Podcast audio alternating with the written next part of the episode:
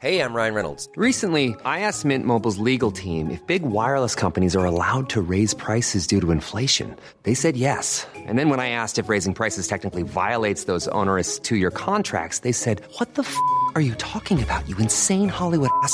F- So to recap, we're cutting the price of Mint Unlimited from $30 a month to just $15 a month. Give it a try at mintmobile.com slash switch. $45 upfront for three months plus taxes and fees. Promo rate for new customers for limited time. Unlimited more than 40 gigabytes per month. Slows. Full terms at mintmobile.com.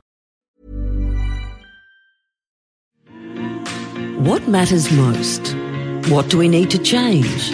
It's different for everyone. You're listening to Short Black with me, Sandra Sully. Good women, great chat. Today's guest has always been obsessed with television. Hiring for your small business? If you're not looking for professionals on LinkedIn, you're looking in the wrong place. That's like looking for your car keys in a fish tank.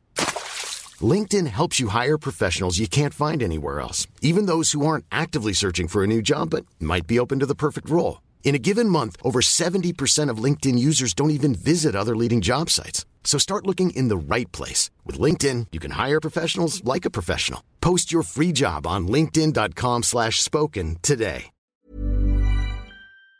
and is passionate about content. No surprise then that she's made it her career. She's been a familiar face at Network 10 for nearly 15 years.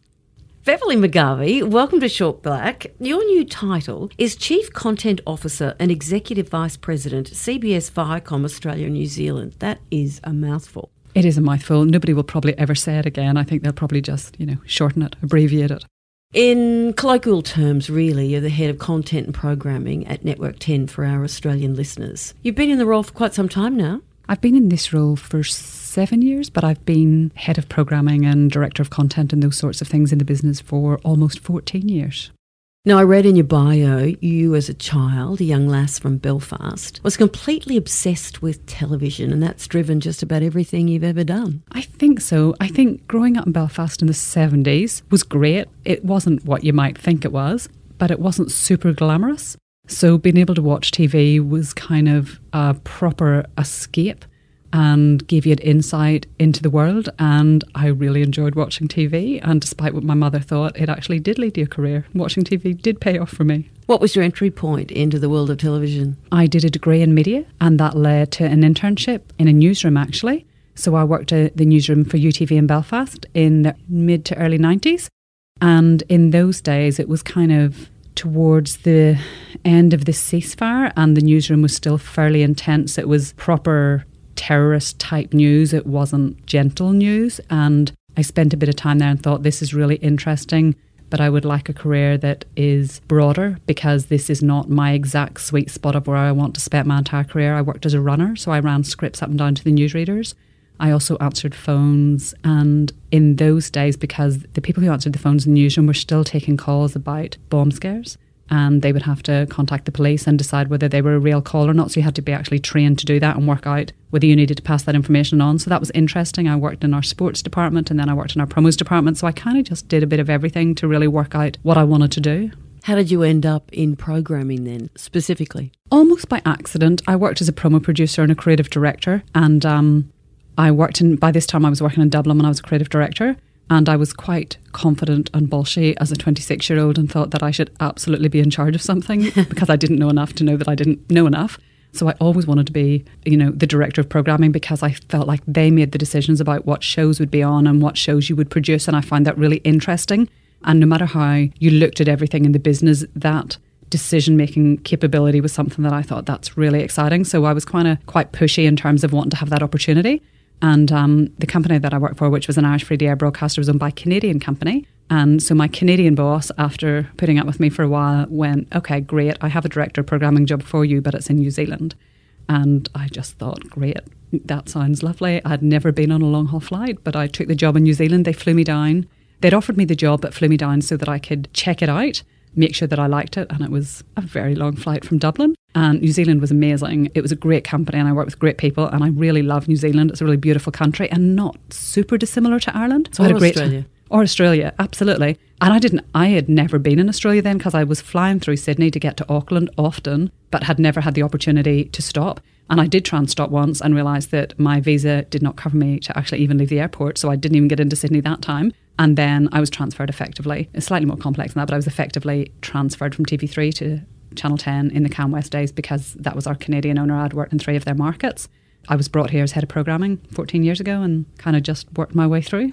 It's kind of unusual for someone to have such grand ambitions at a young age. Where do you think that came from? I have no idea. My mother's dream for me was that I would get a job in a bank because in Belfast, in those days, in the area that I lived, that was the absolute pinnacle of having a really secure job that was kind of in a safe environment.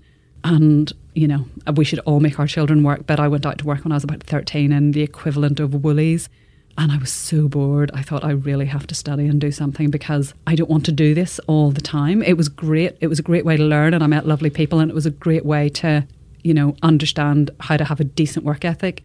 But I didn't want to be doing that forever. I wanted to do something else. So television felt like it was glamorous and exciting. And also, there were great stories and you got really engaged in it and it took you away from your world a little bit into different things. And I think that just appealed to me from a very young age. And also I'm lucky that I had quite a feisty mother. Nobody ever really went oh no you can't do that. They were like you should do this but not that you couldn't do it. I always thought I'd be limited by opportunities in Belfast because it's small, and it is small. But UTV gave me a great kind of step on the ladder to be able to do other things, and it was a really lovely company. It's part of the ITV network. It's still there. It still exists, and local TV and does really well in smaller markets. So it's still doing really well. So that's kind of, I think, where I ended up where I am. Most people would presume to be a director of programming and content at any network broadcaster, you have to have an innate understanding of the culture that you're living in. How did you acclimatise in New Zealand and in Australia, and how do you find that space so that you're confident you can deliver what your audience wants, what we want? That's a really good question. You do need to understand the culture that you live in. And I think what I know now that I didn't quite know back in the day was I think it takes a year, realistically, these days, probably two, to come from somewhere and work at a TV station or work on a show or work in entertainment generally and understand the culture of the audience that you're in. It was slightly different between Ireland and New Zealand. My experience of New Zealand is that it was quite British. So it wasn't a big leap from a kind of Northern Irish, Irish, and I'd worked in the UK, a British TV culture. They watch a lot of British TV in New Zealand in those days. Whereas Australian TV was Australian, but their secondary viewing options back then were really American, and that was not true where I had grown up. People still now say to me things like, Had you seen such and such a show or such and such a show? And I'm like, That didn't play in Ireland when I was growing up. Those American sitcoms and all those things. The first American sitcom I remember is Friends. That's the first thing I remember playing on Irish television. So I think New Zealand was easy. It was a bit harder coming to Australia. The other thing is, it does matter in terms of what makes you tick as being an Australian. But for example, when you're commissioning drama and there's all this dialogue about, you know, making Australian stories for Australian people, that is really important and that is true. But when you wake up in the morning, when you woke up this morning, the first thing you did not think is, I'm Australian. You think, well, I go to the gym or stay in bed for an extra half an hour. Will I have a coffee? Do I have to drop the kids to school? there's a universal life experience that I think human beings have, particularly in you know a developed Western country, that are quite similar. And I think that's actually at the front of what makes people tick. You know, we play shows like The Bachelor, it's about love, it's about fantasy, it's about that fairy tale. They're universal themes. So you do need to understand the cultural nuances of being Australian, especially in sport. But there's also a universal thing that I think translates in many markets, which is why I think people can move around. There's a lot of really great British producers, etc., that work here. And I know there's lots of amazing Australians working in the UK and the US. So you can make the move. It just, you need to know what you don't know. And you don't know. When people come here, they think they know everything about the culture. And then about a year or two later, they go, okay, now I get it. Do you remember those early days when you first arrived and what really struck you? What stood out as being quintessentially Australian? The first thing that struck me was the obsession with sport. Um, I lived in Dublin close enough to Lansdowne Road that I could hear the roar of the crowd. And in New Zealand, we used to do our board meetings at Eden Park. So I was used to being in countries and companies where sport was a focus. But back in those days, 10 had AFL. And the thing that I didn't get at the beginning was not just sport, but also this state supports this sport and this state supports that sport. So when we were putting together the sporting schedules and the AFL schedules, that would be like, well, play this game in Sydney and this game in Brisbane and this game in Melbourne. And also, which sounds ridiculous to somebody who didn't grow up here, the time zone thing in Ireland, it's always the same time. Everybody has the same time all the time. So those differences, and also Australia is a federated nation, and that really matters in things like news. So all of those things were probably the things that struck me, but they didn't strike me straight away, to be honest. It took me a while to realise that I needed to get on top of those things and know those things. And in those days, I worked for the director of programming, and we had another programmer in the team as well, and I was lucky enough to have people to learn from. So you learnt on the way through Yeah. and, and found the time and, and took the time to work out what was important. Absolutely. And then after being here for a while, you kind of find yourself assimilating into the culture. And when I go home now, people think I'm really Australian, which I find really odd because I think I don't sound really Australian. My family think I do, and they think I say Australian things. And also things like, and this does matter when you're making shows like Survivor, Australians are really competitive and really sporty and really full of energy. So when we're putting together challenges for things like Survivor, they have got to be hard. Um, they have got to be harder than they are for other countries. When we make I'm a Celebrity, we shoot it in Africa. We couldn't shoot it where the UK show was made on the Gold Coast because Australians just aren't afraid of the Gold Coast. Um, so we have to kind of up the ante because Australians, ha- it's lots of A-type personalities and really athletic, physical people those I think they're quite uniquely Australian things and very different to Ireland. There is no Irish survivor. I don't think anybody would apply. It's not a thing. it's very different. How do you describe yourself in terms of nationality? Probably Northern Irish.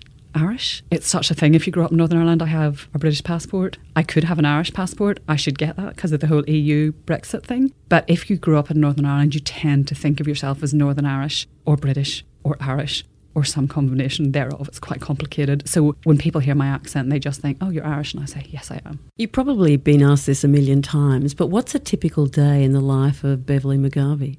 I wake up with my kids when they wake up, which is about half five, quarter to six. And I make their lunch, I make their breakfast, I put out their uniforms, and then I dump them in the bath. And then I either come to work or go to the gym. My partner's there, and he will take them to school every day, which is great because a school drop off takes a bit of time. And I, am sorry that I don't get to do that.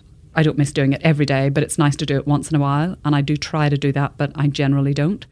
And then I come to work, and anybody who works in TV would know this, but the kind of punctuation mark of our day is getting ratings. So I get some stuff done early in the morning, and then at nine o'clock we get ratings. And that kind of sets the tone of the day in a way that it probably shouldn't, because we do need to be thinking of big picture and long term. But a show that's a massive hit or a massive disaster does colour what happens for the rest of the day, especially if you have a launch episode or a finale episode and that sort of thing. And then I tend to just move through my day, meeting with people. Like today, so far, we've had a casting meeting for the next series of Survivor with a production company, pitched us who the cast will be and what the theme of the series might be and what that might look like. Those sorts of things are really interesting. Without giving any secrets away, what's a casting meeting like? Well, by the time it comes to me, lots of clever people have done lots of work. So they have been on a tour. A casting tour for a show like Survivor could be over a month long.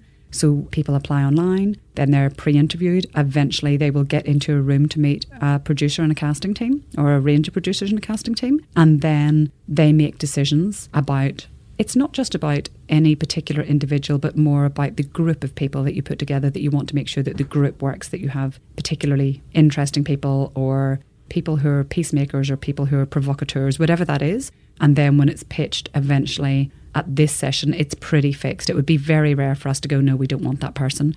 And then we look at them as a group and think, who's interesting? Who would we put in a promo? But also, who'll come through in the middle of the series? Who will kind of be under the radar? You try and look at it in quite a holistic way, and you're looking for different things for different people, but also what's different than what came before, what feels fresh, and what's surprising. You know, if you look at a particular contestant and you think, oh, you look like you might be on Love Island, but actually you're an actuary and you're on Survivor, I think that sort of thing's interesting, that it, everything isn't what it appears to be. I think people like some surprises.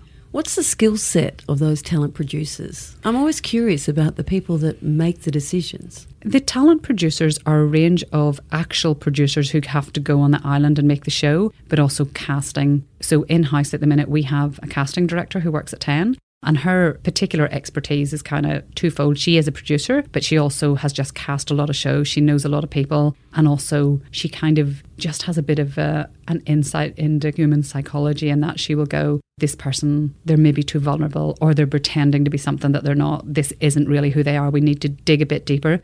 And then once you get past all of those things, you get to a point in all of the big shows, all of the networks would do this, that you get to position where you're looking at people's, you know, psychological profile and you're making sure that people don't have a criminal record and all of that sort of thing, the things that you need to do to ensure the health and well-being of the rest of the cast and the team and all of that sort of thing, and the individuals themselves. So employ psychologists to determine those profiles? Yeah, all production companies would hire psychologists on a show like I'm a Celebrity, we would have psychologists on the ground. It makes sense, but you know, from a viewer's perspective, you just don't really understand the degree of investment that you have for a show like, for example, I'm a Celebrity. I mean, what's your lead time? How many months out before they actually go into the jungle? So, I'm a Celebrity. We would start talking about the season that'll air next January, probably in April.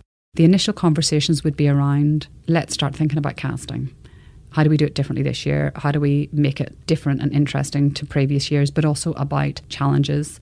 Because celebrity, you want the big visual challenges, but also the funny little challenges. So about April, people will start thinking about that in the production company side, and then they'll start pitching to us. And I'm Celebrity meetings are great fun because those challenges are a bit bonkers, and the people who put them together are so excited about the bonkersness of them. They pitch them really well.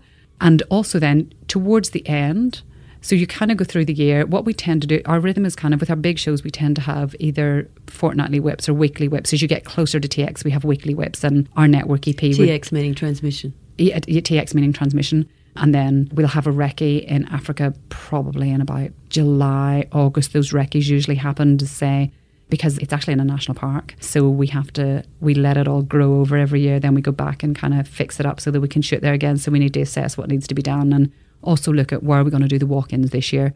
So it kind of iterative and it goes through the year on a show like that. Different types of shows have different processes. Once you get towards the end, people that may be committed might want to pull out. If people want to pull out of a show, no matter what their contractual position is, we would tend to let them. We don't want people to do something they don't want to do. Once you get up into the jungle for celebrity, depending on what day and what part of the series is, there's over 300 people working on it and which I think people don't see. And a lot of those people are there to protect the celebrities. Obviously, there's all the production people there, but there is security there, there's doctors, there's psychologists, because when you're in that sort of closed environment, we need to make sure that, of course, we're making a piece of entertainment, but we have to look after people's health and well being. And we have risk assessors and all those sorts of things, and catering, it's massive which I think people don't see but is quite interesting. And a big part of the job. When you talk about celebrities, it's always fascinating to see the group you arrive at. How do you convince celebrities to go on shows like Dancing with the Stars or I'm a Celebrity or Survivor? To be honest, we don't try and coerce people. And it's not about the money. It is for some people. But if you don't want to go on celebrity, not for a million dollars could I do that. I could not be that Me close either. to snakes and spiders. No. I couldn't do it. But if you're the sort of person that could do it, you're kind of up for it and it feels like it's fun. Really interestingly, what we experienced this year, I think you would think that dancing feels easier than celebrity. And we're casting both those shows at the same time generally. This year we had people who were really up for celebrity. It's a month, it's closed, you're in and you're out. But dancing scares people more because you've got to train, you've got to kind of stand out there in a sparkly dress and do it live.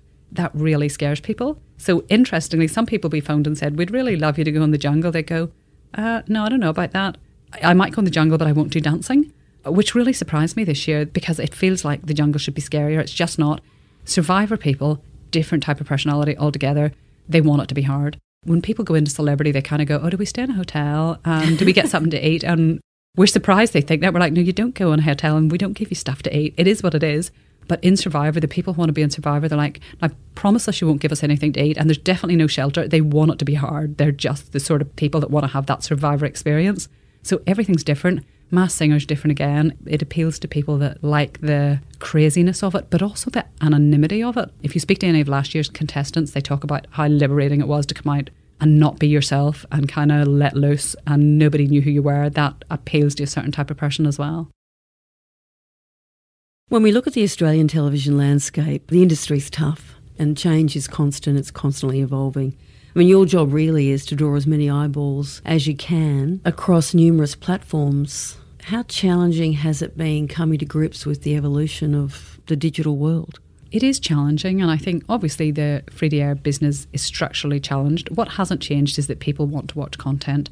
I think the thing that we need to all be better at as an industry is ensuring that we serve that content however people want to see it, whether it be on 10play or on All Access or one of our linear channels, is serving it to them how they want to see it and also understanding how we monetize that. Because no matter what show you watch, somebody made it, somebody produced it, and it cost a lot of money. So to just pay for that, that pure balance of economics is the thing that's slightly out of kilter at the moment, and we need to kind of tip it back into a more even place. And if you look at businesses like Netflix that are spending $10 million on an hour of television when not that long ago that's feature film money, you cannot compete with that. Like, we cannot spend $10 million on one hour of content. So, therefore, how do we compete with that? And we compete, for example, by genre. So live things, news, but also things like have you been paying attention? Because it's really Australian and quite uniquely Australian, really. So that appeals to our audience, and the genre means that it's producible at a the right rate. So I think we probably, as an industry, were slow to realise that people were going to continue to watch shows, but not the way that we wanted them to. And now we're making sure that we catch up to that. A lot of our audience watch our shows on 10play, particular genres, particularly shows like Bachelor, Bachelor in Paradise, kind of a fifth of their audience might be on 10play now, and that's going to only increase. We know most millennials, if not Generation Z, never grew up watching TV like you and I did. You know, every household is dispersed. People are watching whatever they want to watch on screens and devices and TVs in various rooms. That's got to be the current dilemma, I would have thought. It is the current dilemma, and I think there's a range of answers to it. People don't sit and watch shows together but sometimes they do. And that is the holy grail. So, something like Masked Singer, we got family audiences to watch, which is amazing because advertisers really value that. And also, it's the sort of thing you don't want to watch by yourself because you want to talk to the person beside you and go, you know, is Sandra under that mask? I don't know you want to have that conversation. Things that are live do that for us, but also you do want to put something like Bachelor on that maybe one member of the household will watch and another member of the household won't watch. So somebody will watch Bachelor on the main screen and somebody may go and watch 10play on another screen. It is just about making sure that you're at all the right places in terms of getting younger audiences to watch our shows. Will they watch free air TV? Possibly not, but they might watch Survivor or they might watch The Bachelor or they might watch Paw Patrol or Teen Mom on MTV. So it's really about making sure that the show brands are as famous as the channel brands so that people will search out the content and they might hear, oh, I hear such and such a show is great. They type it into Google and they find out they can watch it on 10play or All Access. So I think it's about making really good shows because when people have so much choice, they will only watch something good. And even if it's not the genre that you like and it may not be a reality show that you like or whoever likes, it has to be a really good version of what it is so that people will talk about it and seek it out. And the other thing that we've learned from running research in recent times is in terms of streaming services and how many streaming services people have, it is slightly age dependent, as you would expect, but it's also socioeconomic. There will be people, of course, who do not want to spend their small amount of disposable income paying money for all of these extra services. And if we can provide a service where we provide a free linear channel and then an advertiser supported catch up service, they can watch all of the content they want when they want without having to commit $120 a year, or $300 a year, or whatever it is. So it isn't just about age, it's also about life cycle and socioeconomic things. It's kind of more complex than you would think superficially. I feel like there'll be another shakedown soon in terms of the number of offerings that are out there. I mean, there's so much content across so many different apps and platforms that if you can't find it in one place, it's just a zoo. Absolutely, and that the curation point is really important. So when you think about free to air TV, people used to kind of come home, they'd have three choices or five choices or whatever amount of choices, a limited amount of choices. And the lead in was really important, scheduling was really important, and those things still do matter. When you look at ratings, a big show that has another show off the back of it, the second show does well. Scheduling still matters, but curation is a really important skill. How do you make it easy for people? How do you personalize things? So if we know that you like watching The Crown on Netflix, what else are you likely to watch and how do we serve that? And in terms of our 10play business, that personalization so that we serve you stuff that is interesting to you at the right time is really important. Also, in a more complex way, it's how we craft, for example, our dramas. And this would be more relevant in the streaming space. But what we know now is that people tend to watch three episodes of something, which ironically is old school primetime duration. So people will still watch three ish hours of TV in a night. So therefore, if you're only going to binge watch three hours and not watch 20 hours, which isn't a thing, We need arcs that don't just arc at the end of the episode, but we need a story arc that arcs at the end of a three episode cycle as well as at the very end of the series. So it actually affects the writing and the construction of the series so that we're giving people reasons to come back. You've watched your three eps of whatever it is, but come back tomorrow or next week and watch another three. And that constantly changes that behaviour and patterns constantly change and evolve. So we just need to make sure that we're constantly on top of that. One of the really wonderful surprises, I think, in the last couple of years has seen the success of Gogglebox. On paper, who would ever have thunk that that show would work? And yet it is a standout. It absolutely is. And I think one of the really interesting things at the minute is what really works in terms of local television are things that are authentic, things that have familiar cast. So if you think of Have You Been Paying Attention and Gogglebox, they're kind of the same people every week and topicality. So, in terms of not watching shows on your streaming services, what really pops, as well as the big reality franchises, which do a different job altogether, for us, it's things that have familiar faces, that are topical, and also that are snackable. So, I think at half eight, it's never half eight, it's quarter to nine usually, or nine o'clock by the time you get to those shows. I think you have this moment in your head that you go, should I watch this or go to bed or go and do something else? And you go, oh, you know, I'll just watch the first bit of Gogglebox or I'll watch the first segment of Hyper because it's funny and I like it and it's familiar.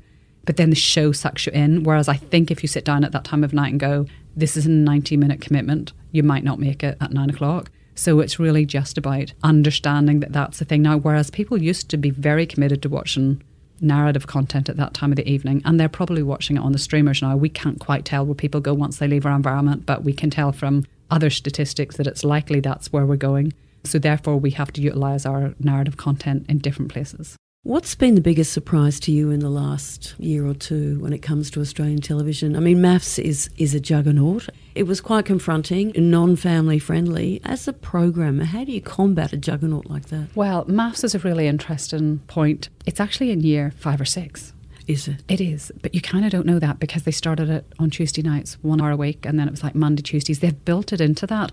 It's been only a juggernaut for a couple of years, which is interesting that it really only seeped into the consciousness at a certain point and very clever and well done to Nine for having the foresight to back it and get it to where it is now audience wise. We had a few falters last year in Q1. MAFS was you like kind of knocking everything down in its path. So when we looked forward to this year and thought, how do we combat MAFS? How do we actually be competitive against MAFS, which is so important in this first quarter of the year uh, in terms of your sales and audiences? It had to be multi night because Australian audiences are really committed to multi night shows. Putting something on one hour a week doesn't really get you through that heavy Sunday, Monday, Tuesday traffic. So it has to be multi night. It has to be, we think, something that they know because something new against MAFS has got such a mountain to climb. And if it's got to be multi night, and it's got to be against MAFS, then it's constructed reality. And if it's got to be constructed reality, it cannot appeal to the same audience as MAFS and MKR. So it's got to be a different type of reality show, which is why we moved Survivor into Q1 but Survivor is in year five. That's season five. So it's taken us a long time to build up Survivor so that Survivor has the kind of strength to go up against MAFS. It's kind of like playing the long game. We played Survivor off the back of MasterChef for the last number of years and it built its audience and it played in winter and there's higher sets in use and it became strong enough. If we put Survivor against MAFS in year one, it would have got completely annihilated. I would have thought one of the strengths of Survivor is the family friendliness appeal. Do you know, I would think that too, but the family audiences are watching MAFS and I don't know why. I don't mean I don't know why, but that is the thing. Younger people are watching MAFS. Survivor does really well and it does appeal to broader audiences, but it would be not true to say that family audiences are not watching MAFS. As we both wince. Because Oh, yeah. the content is pretty raunchy Um, and confronting. Yeah, I'm not being a prude when I say that. I mean, I've watched MAFS and the, and the drama and content is very engaging, but it's very easy, isn't it, to get caught up in the story Uh, that's and exactly the next it. chapter. Yeah, I think people watch it like they would have previously watched strip soap opera. I think you're exactly right. You get caught into it, and the storytelling is what pulls you in, and it's very sticky. And those people are clever. That it's not an accident. The same production company that make MAFS make Survivor and make MasterChef. They're very clever storytellers. A big risk for 10 was rolling out MasterChef with three new judges. I've said this a few times, and I, I genuinely mean it. Given the landscape that we're in now, I would be more nervous if we hadn't made the change. And with the greatest respect to George and Gary and Matt, they did an amazing job, and they were the f- at the front of that show for 11 years and more seasons than 11. We did some spin offs. And that's incredible. When you think of things like The Voice, those casts, one or two of them turn over almost every year. So to go 11 years is incredible, but to have the opportunity to introduce new talent was really quite a luxury and quite an opportunity. And the talent that we've landed on are phenomenal. They're very different to who we had before. Jock is incredibly credentialed and very charismatic and a very experienced chef that has amazing advice to give. Andy is MasterChef alumni. He has stood on the other side of that and knows what it feels like, as well as being a very accomplished chef and restaurateur. That gives him that empathy that's really interesting. And Mel, as a food writer, critic, businesswoman, is really interesting. She's very different to what we've had before. She's feisty and opinionated and incredibly articulate and intelligent about food. So collectively, they're great. They have nice chemistry. You describe Jock as very charismatic, and yet those sorts of attributes are very subjective. Mm-hmm. That must be when tools like focus groups come in because it just can't be your guts that says he's going to work. How do you decide Absolutely who works and who doesn't, what works and what doesn't? With people, it's incredibly hard. And also, focus groups are really useful, but they are a tool because certain people polarize. So, certain people, you could put them into a focus group and everybody will go, No, I don't like them, but they'll watch them on TV. So, being liked and being charismatic doesn't necessarily mean that you will be watched or you won't be watched. But television is about having people who have charisma and X factor and something that you can't quite put your finger on. So, if you're just looking at scores and focus groups, you would discount some great people and probably overly lean towards other people.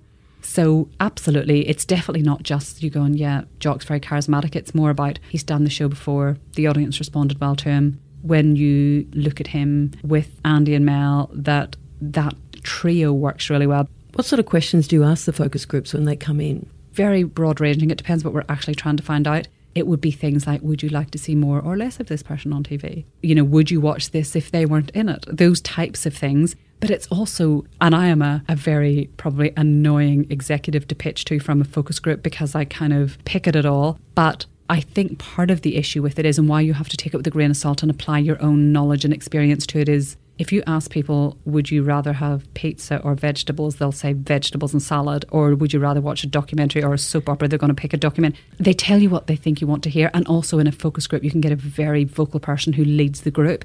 So a focus group only tells you one thing, and you have to use other measures to complement valuable other data and also insight and experience and layer that all together. And again, it still might not work. It is not a perfect science. And there's also a tonal thing and a timing thing. And somebody who's zeitgeisty right now, that might not be true in three years, and it might not have been true three years ago. So it's just about watching all of the evidence and making sure that you've got everything right right now and acknowledging that that might not be right next year. How often in a year would you use focus groups? And do you use focus groups in every cap city? We don't use them in every cap city for every project. We tend to use them for different things. We kind of use focus groups almost all year, like every month for something. We do post analysis on our major franchises. For a show like Celebrity, which I think people are surprised by, we do ongoing focus groups as the show is on air.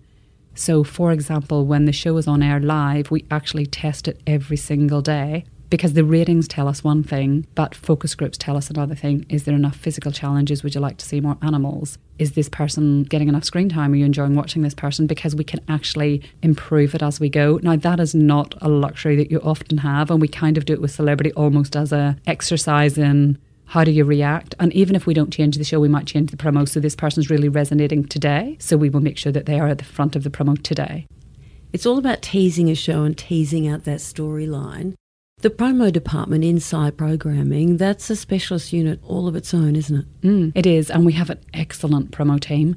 I think the getting the promos right here in this market is really a particular skill because there's quite a hard sell in Australia. And as we've talked about, we're part of a new entity now and we report into London and they have a free air broadcaster there. And British promos are so much more gentle. They're a bit more, would you mind watching this if you have time next Tuesday? And ours are, watch this, it's the greatest show on earth. Your life will be so much better if you watch it. So just getting that positioning right. Also, what we find over the years, and have great creative directors, we have to be authentic and we cannot overpromise. And last season of Survivor, towards the end, we always do this thing where we're just about to launch a show, we kind of spin it one last time to make sure that we've got the best value out of it. And a lot of people at 10 are actual Survivor fans as well as it being a professional interest. And towards the end, we have a ratings meeting every day, and someone said, I think it's the best season ever. And we would never say that sort of thing about a show because it's usually not true. If you're honest. If you're, oh, it could, everything can't be the best season ever, but that season of Survivor, we kind of went, it is actually the best season ever. Let's say it this time because it's true. And within 24 hours, all of our marketing and communication had changed to that message. And we had a great launch for that season of Survivor. But it's also about just being authentic and knowing what the audience wants. And it's also about having a really simple message. Or with Celebrity this year, it was just about Chris and Julia being funny with Miguel because everybody knows what the show is. We're never going to tell you who the celebrities are. We're always going to say that it's, you know, an A list movie star and it's probably not going to be Nicole Kidman. Everybody's in on that joke. So you just need to make it funny. How much TV do you watch a week? I watch all of our shows mostly off air. I try and go back. I am tend to not be at home for news in the project. I try to go back later in the evening and watch a bit of our news and a bit of the project every day. You don't have to say that because I'm sitting here, but it is nice to hear. and, and also on 10 Play, I try and watch more of our outside Sydney news. And then at the weekends, I if I'm going to do any streaming and watch my guilty pleasure of The Crown and that sort of thing, I tend to do that like on a Saturday night. I do watch a lot of TV. And also, I have little kids now, so I watch a lot of Paw Patrol and Nella the Princess Knight and Sofia the First and every episode of Bluey at least 54 times, which thank goodness is amazing because I have to watch so much of it. I'm really glad that it's such a beautiful show. So I do watch a lot of TV. And I'm also one of those parents that kind of limits my kids' screen time, but also thinking, but watch some TV. It's not that bad. so, how do you switch off from the madness of your world and hone your gut, hone your own physical and mental, emotional radar so that you're confident about the decisions you're making and the direction you're taking the network? I don't know how I used to do it when I was younger, but now that I'm older and I have kids, I don't really have the luxury of making a conscious decision for my brain to be somewhere else. When I get home in the evening, there are two people who go, It is all about me. Look at my grazed knee. And did you get my cupcakes to take to school tomorrow? And last night, I actually had to bring the cupcakes home because it's my daughter's birthday and they take cupcakes to school these days, which wasn't a thing when I was a kid. So as soon as I get home and I go, Oh, I had quite a big day yesterday. We made this big announcement and it was a big thing. And they don't care. They're like, Talk about me, talk about my day. So it's all about them for that part of the evening, which is great. And people don't really call me at that time. And even though we, for example, would have the project on at that time, I'm in a luxurious position now that I had my children a bit later and I'm a bit more senior, that I have enough of a structure and support professionally around me that people tend not to call me between 6.30 and 7.30 unless it is a crisis. If I see somebody calling me at that time, I know they really want to talk to me. I'm so lucky that, and I know that I'm lucky that I'm in that position. I also don't take calls during that time unless I know it's critical. I won't just let people chat. You've earned the right to say that you're lucky.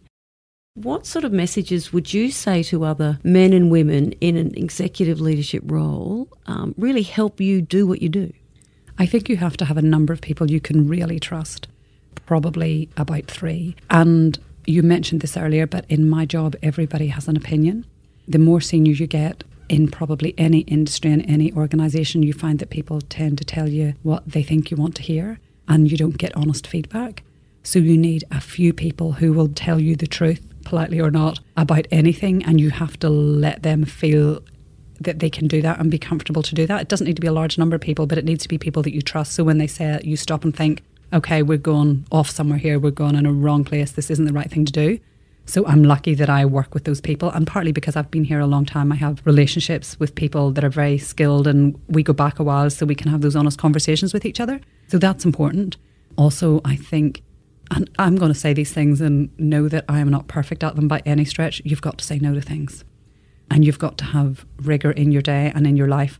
I don't do dinners unless I absolutely have to. If it's a dinner with 10 people, I'll do it because you're kind of speaking to 10 people. I won't go and have dinner with one person. I'll have breakfast or lunch, but I won't have dinner because a breakfast is an hour, lunch is two hours, and dinner's three hours. So I try to be careful about that. And that's only since I had kids, but it actually gives you more time, you know? You also have quite a bit of flexibility in your routine, don't you? I do. I have flexibility in the routine, but so there's certain points of the day and things have to happen. I also I have a grade EA, so I have regular catch ups with people so that I always know what's going on. We tend to put structure around things like show meetings. In terms of going to shows and show records, you actually need to be engaged with the content, especially content that comes and goes like the Masked Singer. It's a, a very short record period. You could blink and miss it, and it's such an important part of the schedule. You need to make time to go and do those things and also just to have relationships with people, to talk to people, to read trades, to work out what's going on in the rest of the world, and to think about what's going on in Australia and to understand our audience and their lives and all of those things. You kind of have to live a bit of a life and not live in a bubble. And I probably do to a degree. So I think all of those things are important, but also to understand that we're making entertainment, we are not saving lives. And I think you have to have perspective. One bad night's ratings is not the end of the world. And you have to be able to go, okay, well, that was painful. How do we fix it and move on? And you have to be able to shake yourself off and not take it overly seriously or it would become too much because it's relentless and you get it every day. Our industry is well known as being largely, you know, misogynistic, and I personally think that was more about yesterday than it is today. How do you see it? I agree with that. I actually spoke at a, an event at one of the advertisers about this very issue, and the benefit to me was that I stepped into Australia when I was already senior. I came from a director of programming role in another market, and when I first got here, often people would say to me, Oh, you're a programmer and you're female. And I would always think, I don't know what you're talking about. When I was in New Zealand, all the programmers were women, the CEOs were women. And in Ireland and in the UK, there were lots of women in those jobs. And I didn't quite get it. And then, and this was 14 years ago, I went to a dinner in LA, the first LA screenings I went to with 10, and I was invited to a network dinner. And it was the programmers and the CEOs of all the networks. And I looked around the table and went, oh, now I get it. Everyone else was male. That wouldn't be true anymore. Bit true, but not quite as true. But 10 is, um, has got a, you know, it's got great policies and a good gender split. Really good gender split and lots of women in leadership roles and lots of, as you would know, we have all of our five state news anchors are female. And that's not because we were looking for five women, it's because the best people for those jobs happened to be women at that time. I know why I think it's important that there's diversity in leadership positions, but why do you think it's important? Oh, for a range of reasons. I think there has to be diversity in leadership. I, first of all, because I think of modelling and what comes next, you have to be able to see a pathway to what the future is going to look like. And when you look at that, you should see yourself in that, whether you're male or female or whatever other diversity issues that we have not addressed as well as even we've addressed the gender issue, which is not done. So I think that's really important. I also think for our business, and this is very particular to our business, when you think of your audience, 65% of the television audience is female. So to have only men making those decisions, and of course that doesn't mean that men cannot put themselves in other people's shoes, and I can't think about people who have differences to me. But I think it's important to more truly reflect the society that we're in. And also, it probably happens to lots of people. I always cared about it, but now that I have a daughter, I care a lot more because I care about the world that she grows up in. Even things like language, I've become so much more aware of. When I, my son first started school, He's only four, but we sent him last year when he was three. We got him out there early. And the first meeting that I went to at his school, somebody asked, it was in a January and they were starting school in February. And somebody asked the question, How do you get your son ready to be prepared for school? And the teacher answered, Well, when it's the end of summer and daddy goes back to work, then you know it's time for your son to go to school. And even that language kind of shocked me in this day and age, but I might not have noticed it five years ago. But when you're raising a boy and a girl, I think you're really conscious about the world that they will grow up in and what their behaviour should be and the opportunities that you would like both of them to have. When you first had children, you took just six weeks off, and that was remarked upon widely, fairly or unfairly so. It worked for me at the time, so I took, I probably didn't even take quite six weeks off with my daughter. She is six now, and my son is four. I took less time off with him, not least because I was kind of on a rhythm. And this kind of job is you're either in it or you're not in it. And for me at the time, I thought it is harder to be out of it and try to come back in it. And also, I was in a much different position then in the, in the company. And also, I didn't have, for example, I have an incredibly strong 2IC now. It wasn't exactly the same back then. So, if I had a chance to do it differently, would I take longer? Probably. I feel like I didn't know anybody well enough for somebody to say to me, that's a really stupid idea, you should take longer.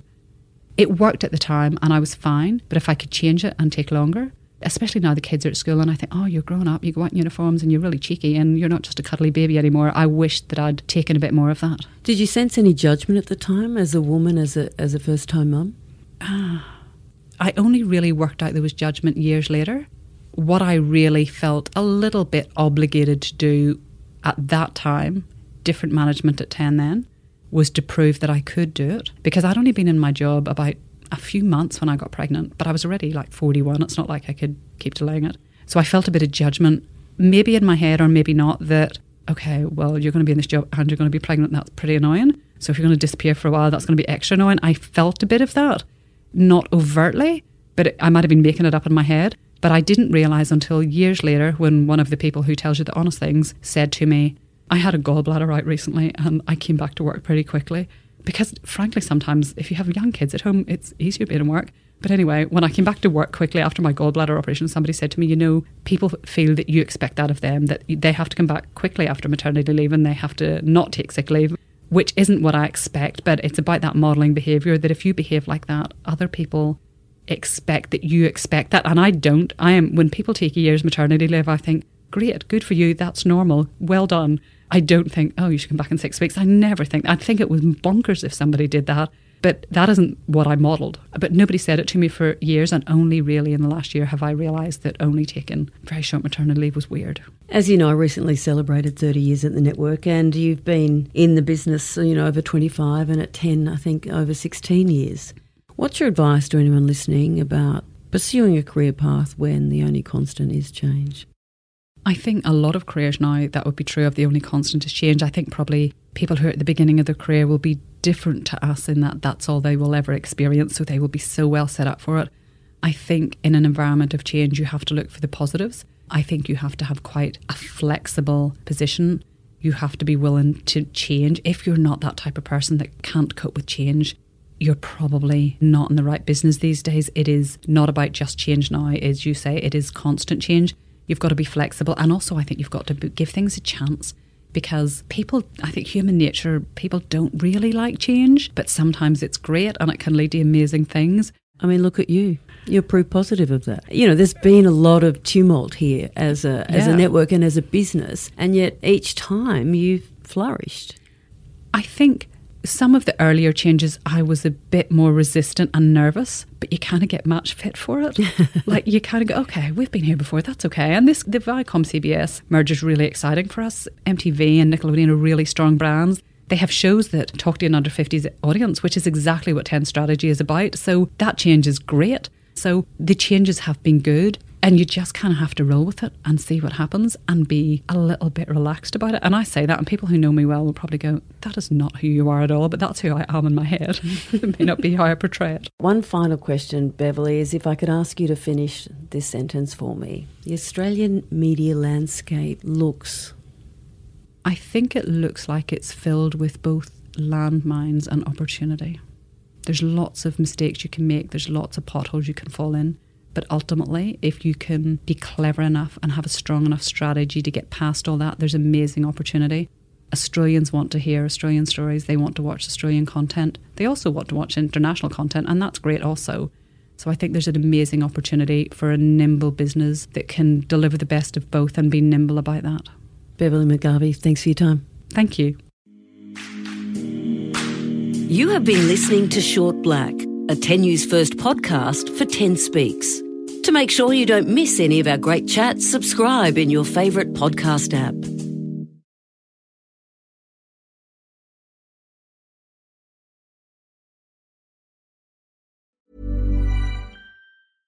Hello, this is Danny Pellegrino, host of the Everything Iconic podcast, and I'm here to tell you all about Splash Refresher because hydration is mandatory, but boring is not. Now, I love my water, but if I don't spice it up, I'm not going to finish what I took out of the fridge. That's why I love my Splash Refresher, which is flavorful, delicious, bright, hydrating, and zero calories. The wild berry flavor is my fave. No, wait, is the pineapple mango flavor my fave? You know what? All five craveable splash refresher flavors are my fave because they're so delicious. So get hydrated and enjoy it with Splash Refresher.